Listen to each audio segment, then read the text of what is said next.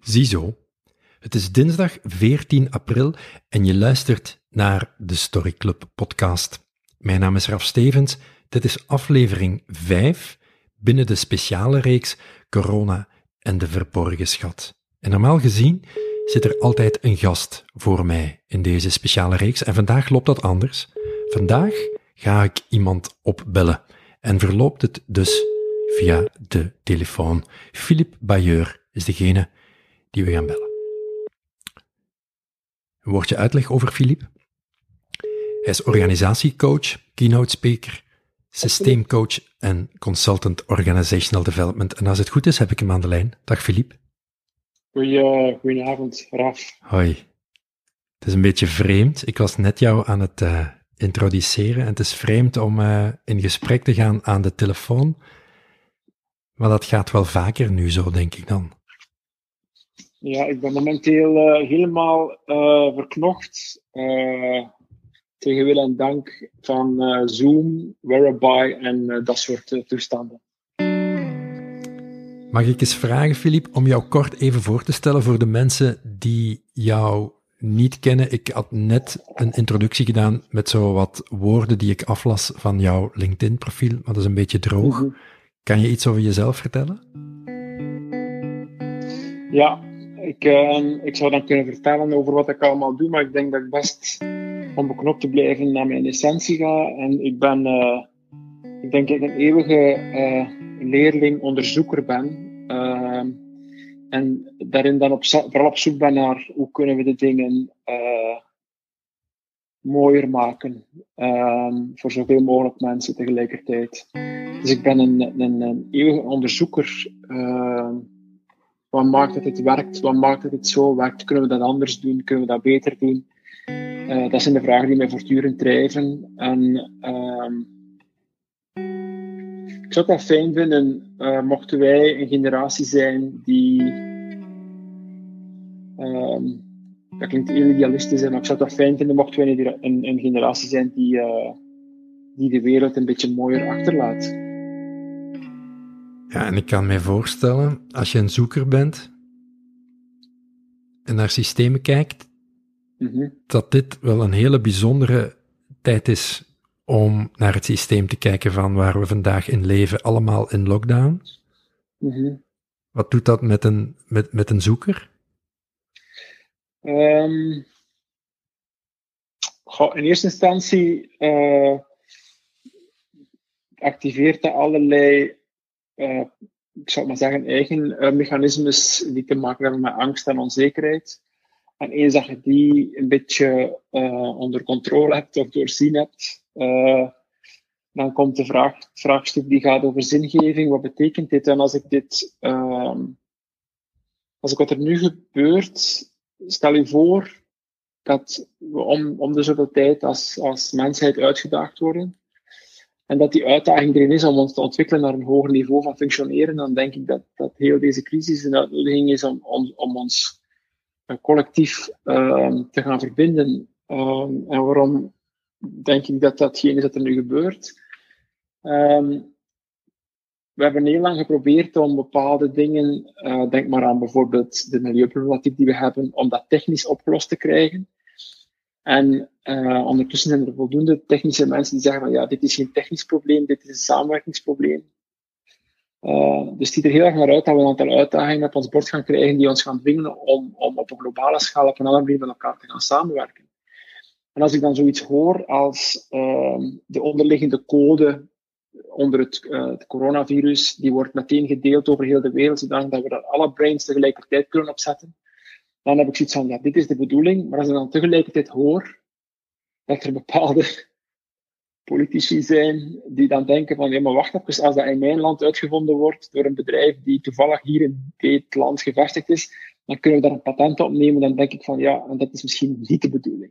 Dus we zitten, we zitten op een soort, uh, hoe noemen ze dat? Een dubbeltje die op zijn kant staat, zo, hè? Ja. De reeks de speciale reeks binnen de Story Club podcast, mm-hmm. die heb ik Corona en de Verborgen Schat genoemd. Dat is eigenlijk geïnspireerd op een artikel dat ik les, uh, recent gelezen had van, van Mieke Boema. Dat is net zoals ik, een, een auteur van, van boeken over storytelling. En dat artikel was De Macht van het Virus, waarin ze naar corona kijkt als een verhaal. En dat vond ik wel, uh, dat vond ik wel, wel interessant, omdat ze zei: in elk goed verhaal is er een crisis, een monster, een draak, een orkaan, iets dat overwonnen moet worden. En dan wordt er vaak in zo'n crisis aan de noodrem getrokken en dan plots staat, uh, staat alles stil. Um, ik moet nu even, als ik naar jou kijk, denken: jouw leven stond de laatste tijd niet stil, denk ik. Want ik zag dat je mede stichter bent van een nieuw initiatief. Is het goed dat we daar meteen even ook naar kijken, of wil je dat even houden voor mhm. straks? Mm -hmm. Ja, dat is goed. Want ik, ik, om eerlijk te onderschrijf ik die, die visie van uh, uh, om de zoveel tijd uitgedaagd worden, individueel als collectief, om, om ons te ontwikkelen naar een hoger niveau. Dus ik, ik denk dat dat iets, iets uh, evolutionairs is. Ik denk dat de ontwikkeling zo in elkaar zit, voor zover dat ik dan kan bedenken. Hè. Nu, als ik kijk naar het initiatief die we genomen hebben met een aantal mensen, um, dan het is bijna een 1 en 1 is 2. Hè. Eerst en vooral, ik ben um, de laatste jaren heel erg um, aan de slag gegaan, zowel als auteur, maar ook in mijn werk, rond uh, systeemtrauma of trauma in organisaties. En bon, ik heb mijn nek op de vlak uitgestoken, want ik kan me best inbeelden terwijl mensen gedacht hebben van waar komt het nu weer mee af. Maar tegelijkertijd heb ik heel snel respons gekregen op dat werk door in organisaties rond het thema aan de slag te kunnen gaan en ook dat werk te zien dat dat er uh, wel degelijk is. Uh, als ik kijk naar de respons die ik gekregen heb op, op uh, mijn werk en mijn boek, dan ben ik daar heel blij mee. Omdat het voor het eerst, uh, voor het eerst, omdat het echt onder ogen wordt gezien.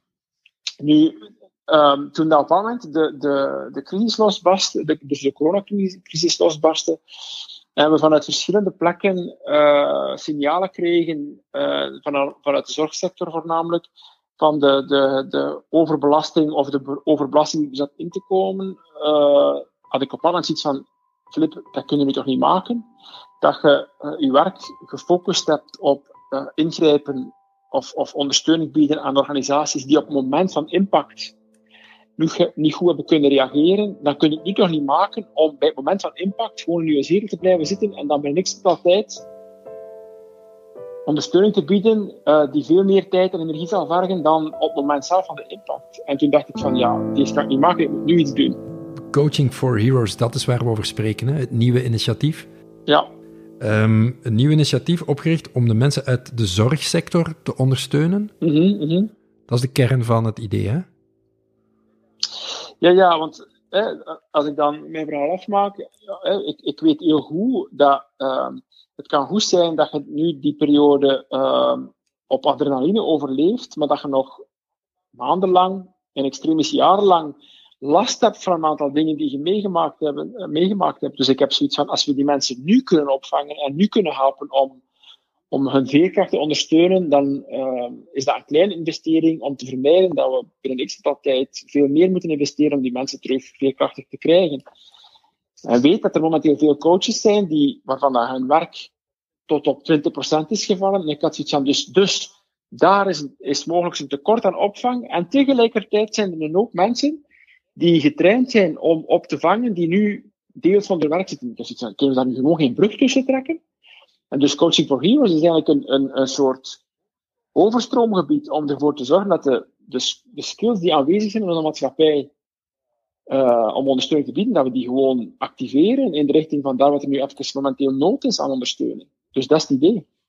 Wat ik daar zo bijzonder aan vond, Filip, is ook dat, um, ja, als ik zo de laatste dagen en weken social media volg, ik natuurlijk heel veel initiatieven zie passeren van, van coaches en anderen die hun business proberen te converteren richting online. Um, met het aanbieden van, van nieuwe producten. Uh, die mhm. eigenlijk wel op zoek zijn naar een stuk een nieuw businessmodel. Terwijl Coaching for Heroes is eigenlijk echt vertrekken, vertrokken vanuit de ondersteuning die je kan bieden aan de zorgsector, maar gratis. Zeg ik dat juist? Um, goh, maar het zijn, twee heel verschillende sporen. Hè. Dus ik, ik begrijp heel goed dat mensen die ondernemend zijn, op zoek zijn naar andere manieren om een, uh, om, om een, om een inkomsten te, te, te mhm. verwerven. Uh, wat ik tegelijkertijd grappig vind, is dat uh, mensen die amper online hebben gewerkt, nu plots expert zijn in online programma's, dus dat vind ik niet te grappig. En we gaan ook niet alles kunnen vervangen door online programma's. ik kijk er ongelooflijk naar uit om terug mensen te zien en, en, en, en te voelen en dichtbij te hebben. Um, enerzijds. het andere stukje is, um, en daar maak ik me wel zorgen over. Inderdaad, Coaching for Heroes is een gratis aanbod naar de doelgroep toe, maar tegelijkertijd zijn we wel op zoek naar funding, omdat hm. het platform dat we aan het bouwen zijn, uh, dat kost geld. We hebben een, een, platform opgebouwd waar dat mensen kunnen inbouwen, dus dat heeft geld gekost, dus dat moet vergoed geraken. En we willen ook echt de coaches een, een, um, een correcte vergoeding geven, want ik vind het niet oké dat we dat zomaar gratis uh, aanbieden. Dat zijn mensen die, die lang, uh, lange opleidingsweg hebben gevolgd. Dus ik vind dat we dat ook moeten honoreren. Dus we willen die mensen een respectabele of correcte vergoeding geven. Uh, eerst en vooral om hun werk te respecteren. Uh, want veel mensen die initiatieven nemen om uh, met vrijwilligers te werken, zijn vaak mensen die zelf een vast inkomen hebben. Ehm, en dan is het makkelijk om met vrijwilligers te werken natuurlijk, als je je geen zorgen moet maken over je inkomen. Eén. Twee, um, wat als business as usual terug begint, wat ik vermoed dat de golf aan ondersteuning, uh, de curve op vlak van ondersteuning, gaat komen als iedereen terug aan het werk is. En dan gaan coaches zoals ik ook terug hun normale werk doen. Uh, als we dan toch coaches willen uh, ter beschikking stellen, op het moment dat hun een business terugtrekt, dan is het niet meer als logisch dat we hen toch een stukje vergoeding geven. Dus een keuze om met de vergoeding te werken, een beperkte vergoeding, ik wil er nog eens onderlijnen, zit dan ook in het feit dat we willen de ondersteuning kunnen bieden op het moment dat een business terug begint aan te trekken. Um, en, en misschien ook zelf langer, want we, we, moeten niet denken dat dan één of twee maanden na de crisis dat dan allemaal geregeld is. Het zou wel eens kunnen zijn dat er op langere termijn ondersteuning nodig is voor een aantal mensen. En we hebben geprobeerd om, om een model te zoeken die dat in, in, uh, in meerdere mate garandeert. Hoe, hoe, hoeveel van jouw tijd is hier naartoe gegaan de laatste tijd? Want het lijkt me niet evident om dit, want het staat online, coachingforheroes.be, mm vorige week online gekomen. Dat is heel snel. Eerst en vooral uh, mijn tijd, uh, het is de tijd van, van een, een, een, kern van een, een vijf of tiental mensen dus ik denk dat het aantal uren uh, die we hier al in gestoken hebben, is, is, is eigenlijk ongezond. um, en en um, ik, word er zelf emotioneel van, niet zozeer omwille van mijn tijd, maar omwille van de tijd die collega's van mij er zien insteken. Dus dit is, um, ja, dit, dit vraagt iets van ons, maar dit is een keuze die we gemaakt hebben. Dus we willen dit goed doen. En we willen ook dat maatschappelijke engagement aangaan, dus we hebben daar iets voor over. Mensen die die willen helpen, want je spreekt van er wordt geld ingezameld, zijn dat dan professionele organisaties die donaties geven of hoe verloopt, uh, hoe verloopt dat precies om het initiatief te steunen? We hebben een mix. Uh, we hebben ondertussen een partner gevonden, dat is uh, Cheer for Champions. We hebben een partner gevonden die ons helpt met het verzamelen van fondsen. En die helpen ons om dat maar dat is iets dat wij niet kennen. Wij kunnen coachen, maar we doen fondsen verzamelen.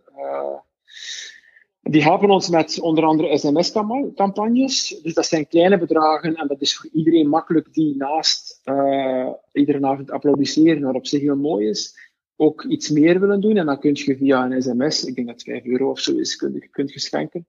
Maar tegelijkertijd hebben we ook al organisaties die, die grotere donaties hebben gedaan van, van duizenden euro's.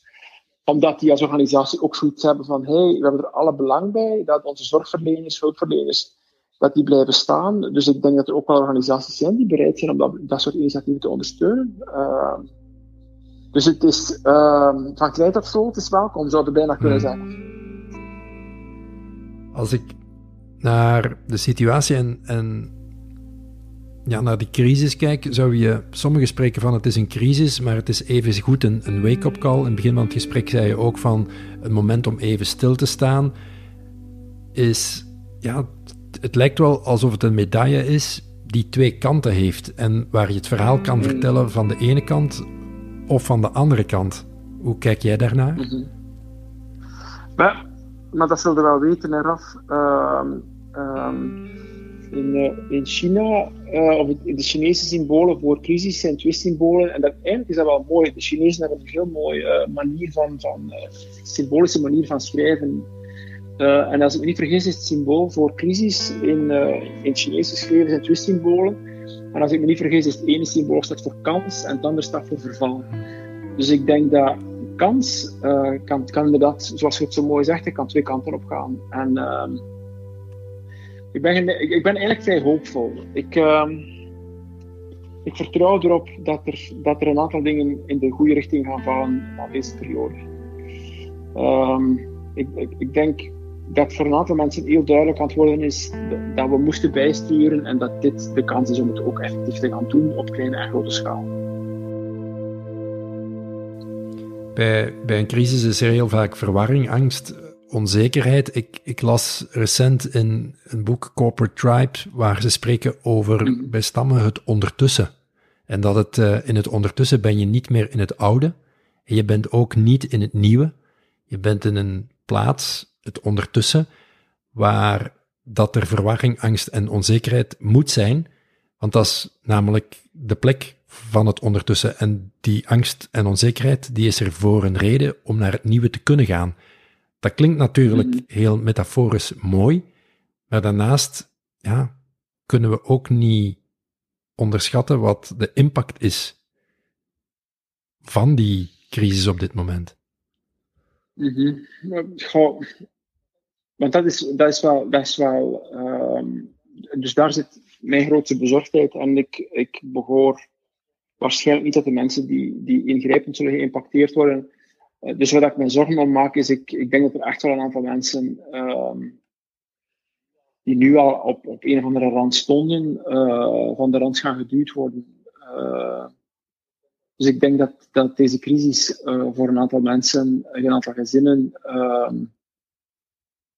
ja, destructief gaat zijn. Ehm, en dan is de vraag, gaat er voldoende solidariteit zijn om die mensen te omarmen en mee te nemen of niet? Want de kans is reëel dat eens dat de economie terug aantrekt, dat toch een beetje elk voor zichzelf gaat zijn.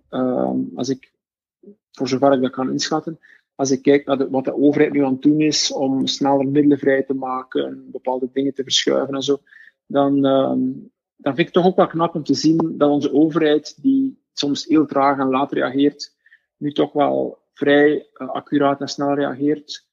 Dus ehm, ik denk dat er, dat er in dit tijdperk dat nu komt toch wel een belangrijke regulerende rol zit voor de overheid. Behoor jij tot, tot, tot de groep, dat klinkt een beetje zwaar als ik het zo vertel, maar je hebt heel wat mensen die zeggen, ja, wellicht kunnen we over een tijdje terugkijken en dan zeggen, voilà, dat is waar de transformatie begon. Dat is waar de nieuwe tijd begonnen is. Daar werden de eerste contouren van het nieuwe verhaal zichtbaar. Is dat ja, boodschap van hoop eigenlijk. Is dat iets dat je ook voelt zo? Um, ik, ik weet het niet. Ik, ik denk dat het in de, in de, in de tussenzone zit. Uh, ik denk dat er uh, dat van de twee gaat zijn. Ik denk dat er mooie dingen gaan ontstaan. Uh, en ik bereken mezelf tot mensen die, die gaan proberen die dingen te ondersteunen. Maar ik denk dat er evengoed andere dingen gaan ontstaan. Als je ziet, allee, het, is, het is een onnozel voorbeeld. Maar als je ziet dat er, uh, dat er momenteel meer uh, oudere mensen uh, lastiggevallen worden met phishing en dat soort dingen. Dus weten, je hebt altijd mensen die van dit soort situaties misbruik maken. En dat gaat nu zo zijn en dat gaat, gaat volgens mij niet veranderen. Is het voor jou makkelijk als, als mens om zelf rustig te blijven in, in de chaos? Goh, um, weet je, uh, ik, ben ondertussen al wel, door wat dingetjes gezwommen als mens. En dan komt er echt een punt dat je leert dat het mooiste cadeau dat je zelf kunt geven in crisistijden, dat dat rustig blijven is. Uh, dus ik denk dat ik jaren terug veel meer onzekerheid en angst zou gevoeld hebben, maar ik heb doorheen de jaren geleerd dat, dat de dingen niet stromen als je verkrampt. Dus het, het, het mooiste cadeau dat we elkaar kunnen geven uh, is, is om, om, uh, om, om rustig te blijven, omdat als je rustig blijft, kunnen zich nieuwe creatieve sporen doorheen je ontvouwen. Als je verkrampt, ja, dan draai je jezelf vast vanuit de verkramping. Ja, je hoort heel veel mensen en je ziet ze ook delen van ja, de, alles, alles komt door de rust op adem, uh, de planeet komt op adem. Um, ik vind het zelf niet altijd makkelijk om vast te houden aan, uh, aan de boodschap van hoop. Rustig blijven is één zin, mm. maar dan ergens geloven dat er een ja, nood was dat dit zo moest gebeuren om een soort van herstel of transformatie mogelijk te maken. Dat, dat moet toch vanuit een geloof komen, denk ik dan. Ja, nu, wat er, wat heel belangrijk is, hoop. Uh, hoop is, volgens mij een heel belangrijke, hoop en verlangen is volgens mij een heel belangrijke uh, bron van zingeving. Dus ik denk dat we dat sowieso nodig hebben. Denk aan uh, Man's Search for Meaning van Viktor Frankl. Is dat een mooie bron. Maar wat ik tegelijk ook grappig vind, iedereen gaat natuurlijk vanuit zijn background wat er nu gebeurt ook een beetje opportunistisch gebruiken. Uh, want ik herinner mij in het begin een foto van Venetië, uh, waarbij dat sinds dat dus veel minder, uh, wat is het, bootjes rondvaren, dat het water in Venetië veel helderder is. En dan heb ik zoiets van, wait a minute, als je stopt met roeren in een glas met zand, dan gaat dat zand zakken en dan is dat water ook helder. Dus als er gewoon minder, minder gevaren wordt op bepaalde riviertjes, dan zakt gewoon het vuil naar de grond en dan heb je helder water. Dus ik heb ook zoiets van, weet je, laten we het ook allemaal alsjeblieft niet te veel romantiseren. Uh, um, zodra dat terug wat boten rondvaren, gaat dat terug een beetje turbulentie geven en dan gaat, gaan die rivieren weer terug vuil zijn. Klaar. Dank je voor het gesprek. Ja, en uh, de heroes zitten uh, momenteel uh, in, in zorginstellingen en ziekenhuizen. Daar zitten ze. Laten we daar maar.